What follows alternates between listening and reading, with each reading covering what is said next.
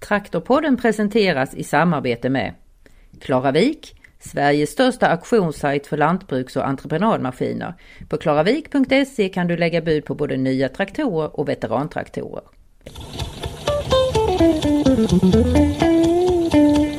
Mm.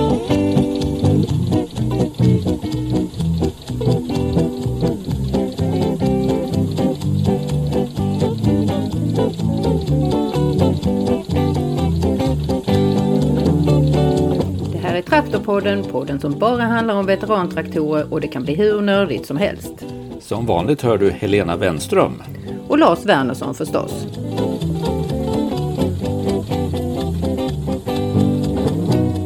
Den är ju unik. Eh, Man ser ju inte den så ofta och eh, den är väldigt fin och bra i ordning. Bra renoverad. Jättefint målad och gjort här.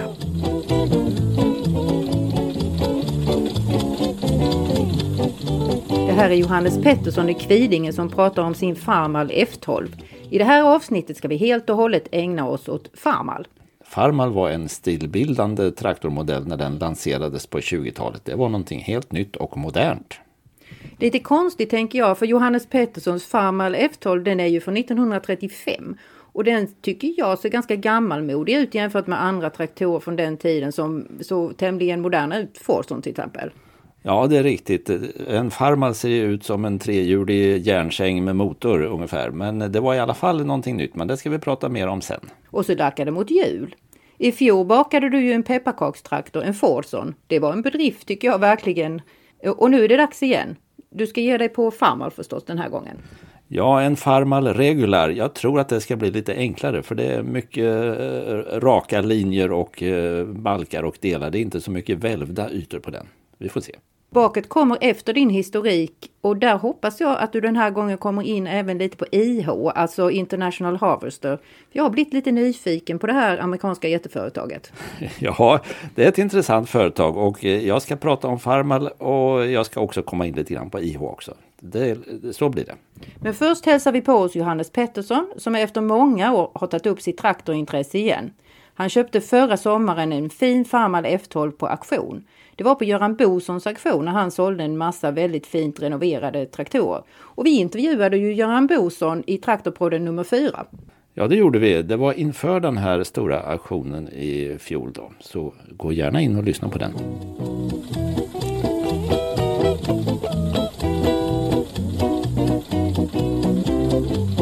Det är en Farmal F12 men den är ju renoverad i, i nyskick. Ja, den är ju tipptopp renoverad den här traktorn och snart ska du få igång den. Behöver du göra någonting vid den innan du drar runt veven och får igång den? Ja, vi ska rengöra tanken, vi ska rengöra förgasaren, blåsa lite ledningar, ta ner sumpen och titta så allting är okej i motorn. Och sen ska vi dra igång den. Och du tror att det går med detsamma? Det hoppas vi. Och det har gått på de andra så att det går säkert jättebra. Varför köpte du den här traktorn? Ja, Den är ju unik. Eh, Man ser ju inte den så ofta och eh, den är väldigt fin och bra i ordning. Har du länge drömt om en sån här traktor? Både ja och nej. Jag har alltid velat ha en och då blev det att vi köpte den. För hundra år sedan så var ju traktor, traktorer som såg ut så här, det var det som var framtiden då. Nu ser det väldigt gammalt ut. Är det något speciellt med att ha den här typen med järnhjul? Ja, ja just traktor är ju speciell på det viset att den kräver inte så mycket underhåll när den blir gammal. Som en gummihjulare, där har du ju ändå ett visst underhåll på gummihjul som eh, de torkar och går sönder. Så att det, en järnhjulare kan ju stå mycket längre utan att den behöver de grejerna som en gummihjulare behöver. Många traktorsamlare har ju väldigt många traktorer. De har stora samlingar och kanske flera liknande traktorer. Jag har förstått att du har lite annorlunda filosofi med din eh, samling. Vi försöker, i och med att vi inte har så mycket plats, så försöker vi ha en fin utav varje sort. Eller de, vi försöker bara samla på de som vi tycker är fina och, och går upp i värde också. Så vi försöker aldrig samla på en traktor som finns hur många som helst av. Det ska jag inte säga det heller för vi har två traktorer som är rätt så vanliga i svensk, eh, svenskt samhälle eller så. Men eh, försöker, försöker ändå köpa lite unika traktorer. Vad ska du ha dina traktorer till? Vad gör du med dem i samlingen? Nej, vi, vi skruvar ju med dem och ja, och sen kör vi lite med dem och sen ser jag det som en, en investering. Och en, en gammal traktor går aldrig ner i värde, den går ju före upp i värde. Kan man verkligen tänka det som investeringsobjekt? Att köpa gamla traktorer, renovera dem och sen tjäna pengar? Nej, det, det har jag väl kanske svårt för att tro att det är väl ingen... Men långsiktigt kan jag väl säga att det är en bra investering. Lika bra som att ha aktier på ett konto. Och sen samtidigt får man ju säga att man har roligt med det. Det är kanske det som är huvudsaken. Det är det som är huvudsaken, ja. Om du tänker på olika traktormärken, hur tycker du då Farmal är jämfört med andra märken? Farmal är väl en, en rolig amerikansk traktor som har varit med från början. Den, den finns ju än idag ju, eller förgrenat sig lite, men den finns ju fortfarande med ju. Så att det, det, det är en rolig traktor med lång historik. Har du speciell känsla för amerikanska traktorer? Ja, det har jag. Varför då? Jag är gift med en amerikansk fru så att, eh, och då, då är vi ju mycket där över och tittar och så. Amerikanska bilar, amerikanska traktorer, det är något speciellt med det. Det var just det jag skulle fråga om, om hon också har traktorintresse? Eh, lite har hon. Hon har en traktor här mm. som är hennes. Och det är en Massey Harris, också ett auktionsfynd. Eh, Johannes Farmal är en F12, den minsta av de fem varianter av första generationens Farmal. Och F12 lanserades 1932 med 14 hästkrafters motor. Och året innan kom den första uppdateringen och den starkaste varianten med 33 hästkrafter. Den hette F30. F12 och F14 som kom 1938 och bara tillverkades i ett år avviker från de övriga genom att den inte har portalaxel bak utan får sin markfrigång genom väldigt höga bakhjul. F12 tillverkades i Chicago i 123 000 exemplar och i Neuss i Tyskland i 2800 exemplar. Så det var en av storsäljarna. Den modell som heter F20 tillverkades i hela 154 000 exemplar. Till sist kommer här ett tips från Johannes Pettersson. Har man väl börjat på en grej så ska man helst slutföra det. Och man ska aldrig ge sig. Eh, Går det inte ena dagen så ska man lägga det åt sidan, gå in och sen ska man gå ut nästa dag och prova igen. Det är ditt bästa mektips? Ja. Det är så många gånger man, man har inte fått ihop någonting. Det är bara att göra om och göra rätt. Har du lyckats med det alltid? Alla gånger? För det mesta. Sen har du kanske fått bygga om grejer och fått få det till att fungera. Men vi har alltid fått det till att fungera.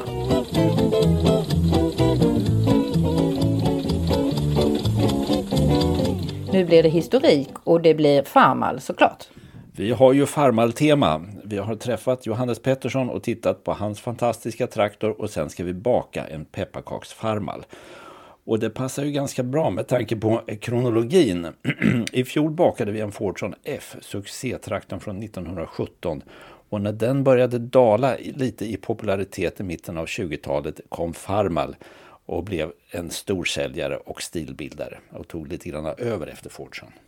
Ja, vi hade ju Fordson-historik i julbakspodden i fjol och då fick man veta hur stilbildande Fordson F var med sin självbärande konstruktion till exempel. Och den ser ju nästan ut som en modern traktor också. Den ser i alla fall modernare ut än en nyare Farmal som ju ser ut som en motoriserad järnsäng som sagt. Och eh, den har till exempel, en Farmal har till exempel motorn i rambalkar och inga inklädda komponenter överhuvudtaget. Men den var ändå modernare än Fordson. Hur kommer det sig då? Eh, Henry Ford var besatt av att tillverka billigt. Hans konstruktörer eh, funderade ut hur Fordson-traktorn skulle konstrueras så att den skulle kunna tillverkas i stora serier till lågt pris. Det innebar att man inte kunde ändra i konstruktionen och uppdatera efterhand för det löpande bandet var obevekligt.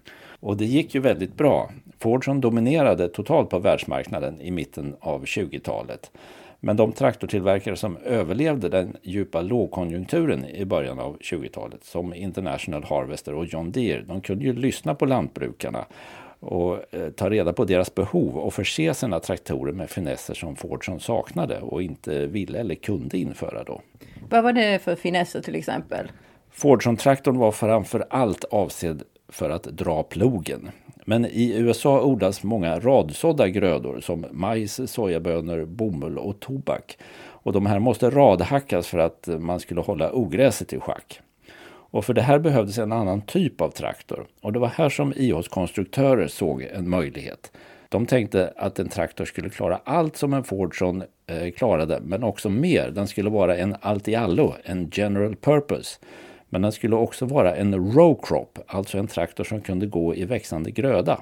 En sån skulle ha hög markfrigång, ha möjlighet att ha hackan under motorn eh, väl synlig för föraren så han kunde sikta i raderna. Och man skulle kunna ändra spårvidden så den passade olika bredder på de här raderna. Och så skulle den ha liten vändradie. En traktor med ett enda eller två tätt sammanställda hjul fram fixade ju det. Det låter ju fantastiskt redan då. Var det så en Farmal såg ut alltså? Exakt. Den lanserades lite försiktigt 1924 men snart i större skala. Den var lätt och den var rätt billig så den amerikanske småbonden kunde ersätta hästarna med en Farmal. Och inte nog med det, IH hade introducerat kraftuttaget på några tidigare modeller och det satte man också på Farmalen. En fördel när man körde med självbindare till exempel. Och det dröjde tio år innan Fordson hade kraftuttag. Farmal Farm All alltså, så man kunde verkligen Farm All, jordbruka allt med en Farmal. Ja, den fyllde ett behov och den såldes dessutom av ett känt företag, alltså IH. Och återförsäljarnätet var etablerat och stort så Farmal slog verkligen igenom och blev långlivad. Den tillverkades i olika versioner ända till 1939. I början av 30-talet kom den större F30 och F20 och den mindre F12.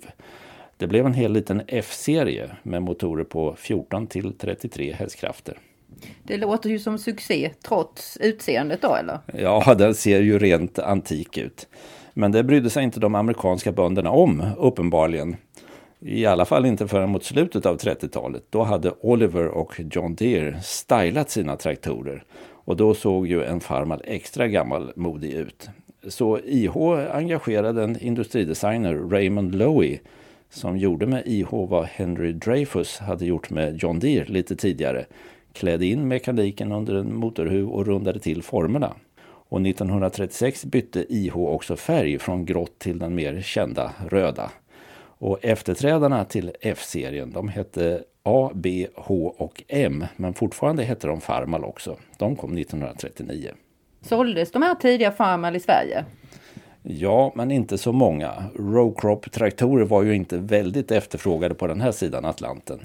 Enligt Per Tunströms Traktorernas intåg såldes det 12 stycken Farman 1929 och 13 året efter. Eh, men redan då hade IH tagit över efter Fordson som marknadsledare i Sverige tack vare de andra märkena McCormick och Deering. Och senare Farmar-modeller har ju varit storsäljare också i Sverige, men då med bred framaxel. Sådana tillverkades i Doncaster i England också. Fina grejer.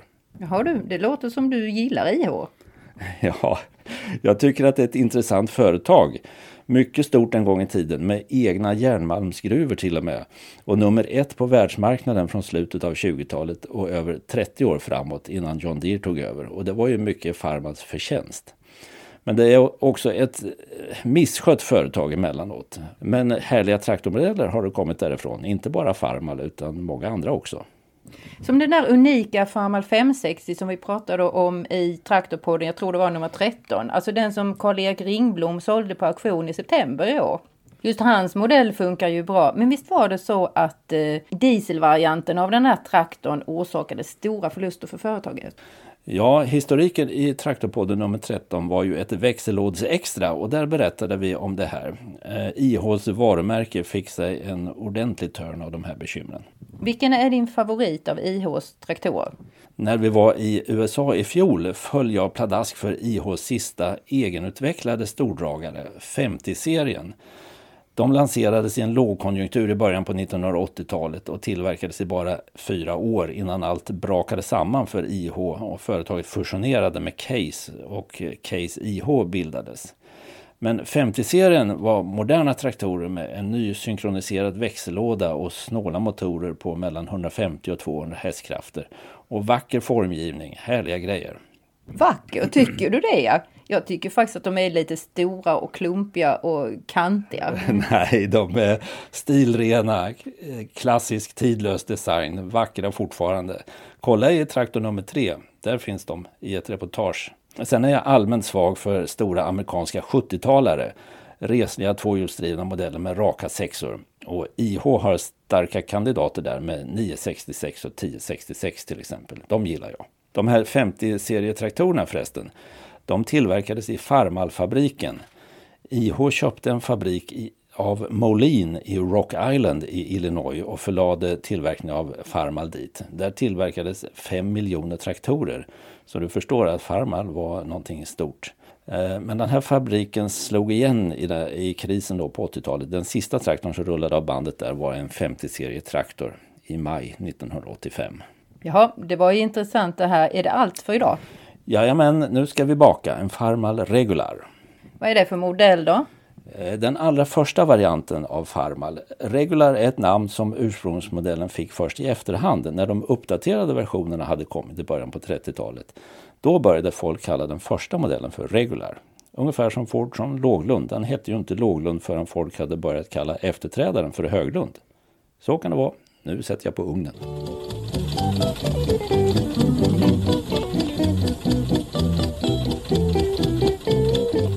Varsågod, det är verktygslådan. Ja, den ska vi ha fram. Här finns alla grejer man behöver. Bågfilsblad, tumstock, vinkelhake, en spik. Rasp är mycket viktig, eller träfil. Då rundar man av hörnen på ett kick. Det är mycket praktiskt. Pepparkakor är lättbearbetat material kan man säga. Och visst brukar du ha nagelfil? Ja, brukar brukar. Det är om man ska in och fila till något eh, trångt utrymme. Men jag tror inte jag behöver någon nagelfil den här gången. Jag har ju valt en traktor som mest består av raka järnbitar kan man säga. Så det ska nog vara eh, ganska enkelt att få till den.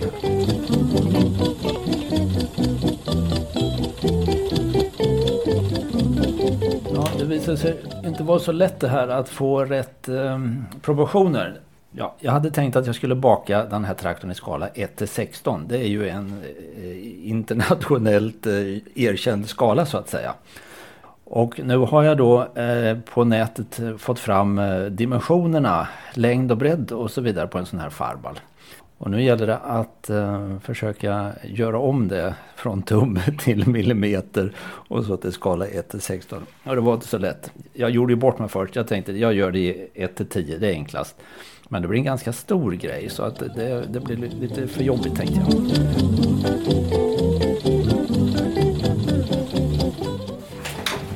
Jävlar, nu blir det ju lite bränt här. Det blev lite bränt i kanten, men det gör inget. Ja, nu ska spisen väsnas också.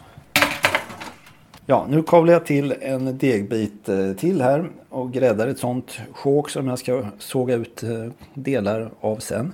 Och det passar bra nu när de två första plåtarna står på avsvalning. Jag brukar göra det lätt för mig att köpa färdig deg. Man kan ju knåda ihop en deg själv också men det tycker jag är överkurs. Så är det ju bra om man får till degen jämntjock så att alla delar blir jämntjocka. Det blir lättast att avgöra tiden i ugnen då. Vi ska ju ha rambalkar, hjulekrar. Motorn ska vi snitsa till. Det ser ut som en liten låda. Vi ska ha rattstång och så själva styrinrättningen eh, i nosen eh, och de två tätt sammanställda framhjulen. Och så ska vi ha en massa små bitar som ska sitta på bakhjulen, alltså de här slirskydden. Och en förarplats med ratt. Och jag gör den av eh, fyra små pepparkaksekrar och slår en krans av en lakritsrem runt. Och så ska vi ha en bakaxel, det är ju en portalaxel på den här modellen. Och eh, en drag, ett, ja, ett drag där bak helt enkelt. Ett avgasrör, luftrenare. Sen är det inte så mycket mer. Ja. Nu är det dags. Ja, kanske. Jag tror det får vara någon minut till. Det här är det svåra, att avgöra när det är rätt gräddat. Lite mer färg på det.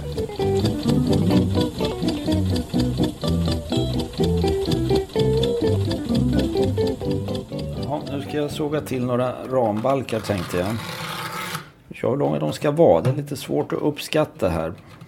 Jag har ju bilder som förlaga men jag har ju inga mått direkt. Så man får höfta lite. Sen tror jag jag gör dem lite grövre än de ska vara egentligen. För att de blir långa och smala och lite spröda i, i pepparkaksdeg. Jag tror de ska vara 165. Vi provar.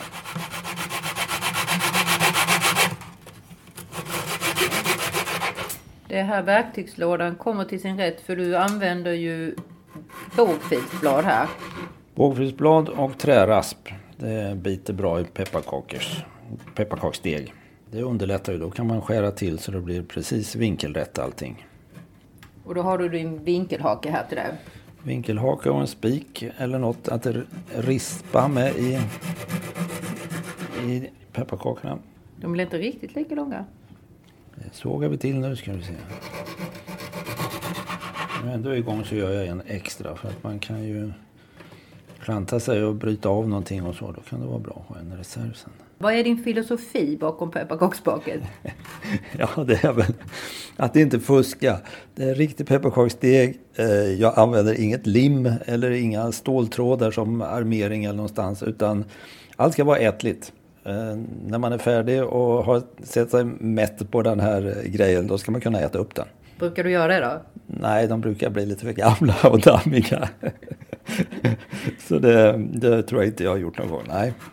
Jag har hört att en del använder hotmelt-pistol för att sätta ihop för att det är mycket bättre och man bränner sig ju gruvligt på det här jäkla sockret. Ja, man får eh, ta den risken. Jag tycker det är värt det.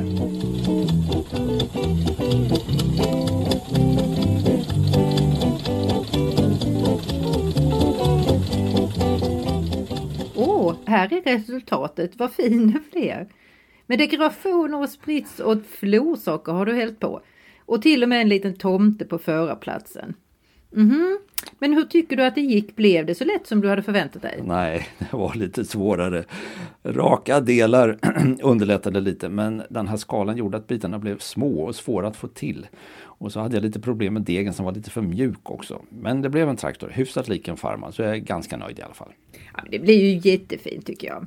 Ja, att spritsa på kristyr är inte det lättaste. Det måste man nog eh, träna på oftare än en gång om året till jul, för det, det är svårt. Du får öva dig lite. Mm. Men nu så här sammanfattningsvis, kan du ge oss en snabb lektion i hur bakar man egentligen en traktor?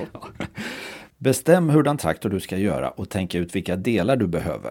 Kavla ut deg i plattor, grädda och såga ut delarna med bågfilsblad när de har svalnat. Välvda ytor som hjulen görs i två halvor över en form av wellpapp med bakplåtspapper på. Smäll strösocker i en panna och doppa den kant som ska fästas och passa in den snabbt på den andra delen. Pynta med kristyr och florsocker, det ger ett vintrigt intryck och var beredd på att det tar lite tid också det här.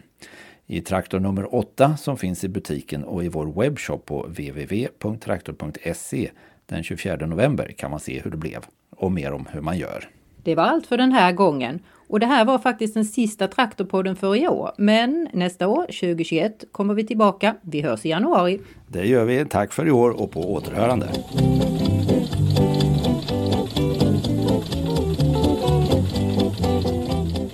Här avsnittet av Traktorpodden presenteras i samarbete med Klaravik, Sveriges största auktionssajt för lantbruks och entreprenadmaskiner. Klaraviks lokala auktionsmäklare finns i hela Sverige, från Haparanda till Ystad.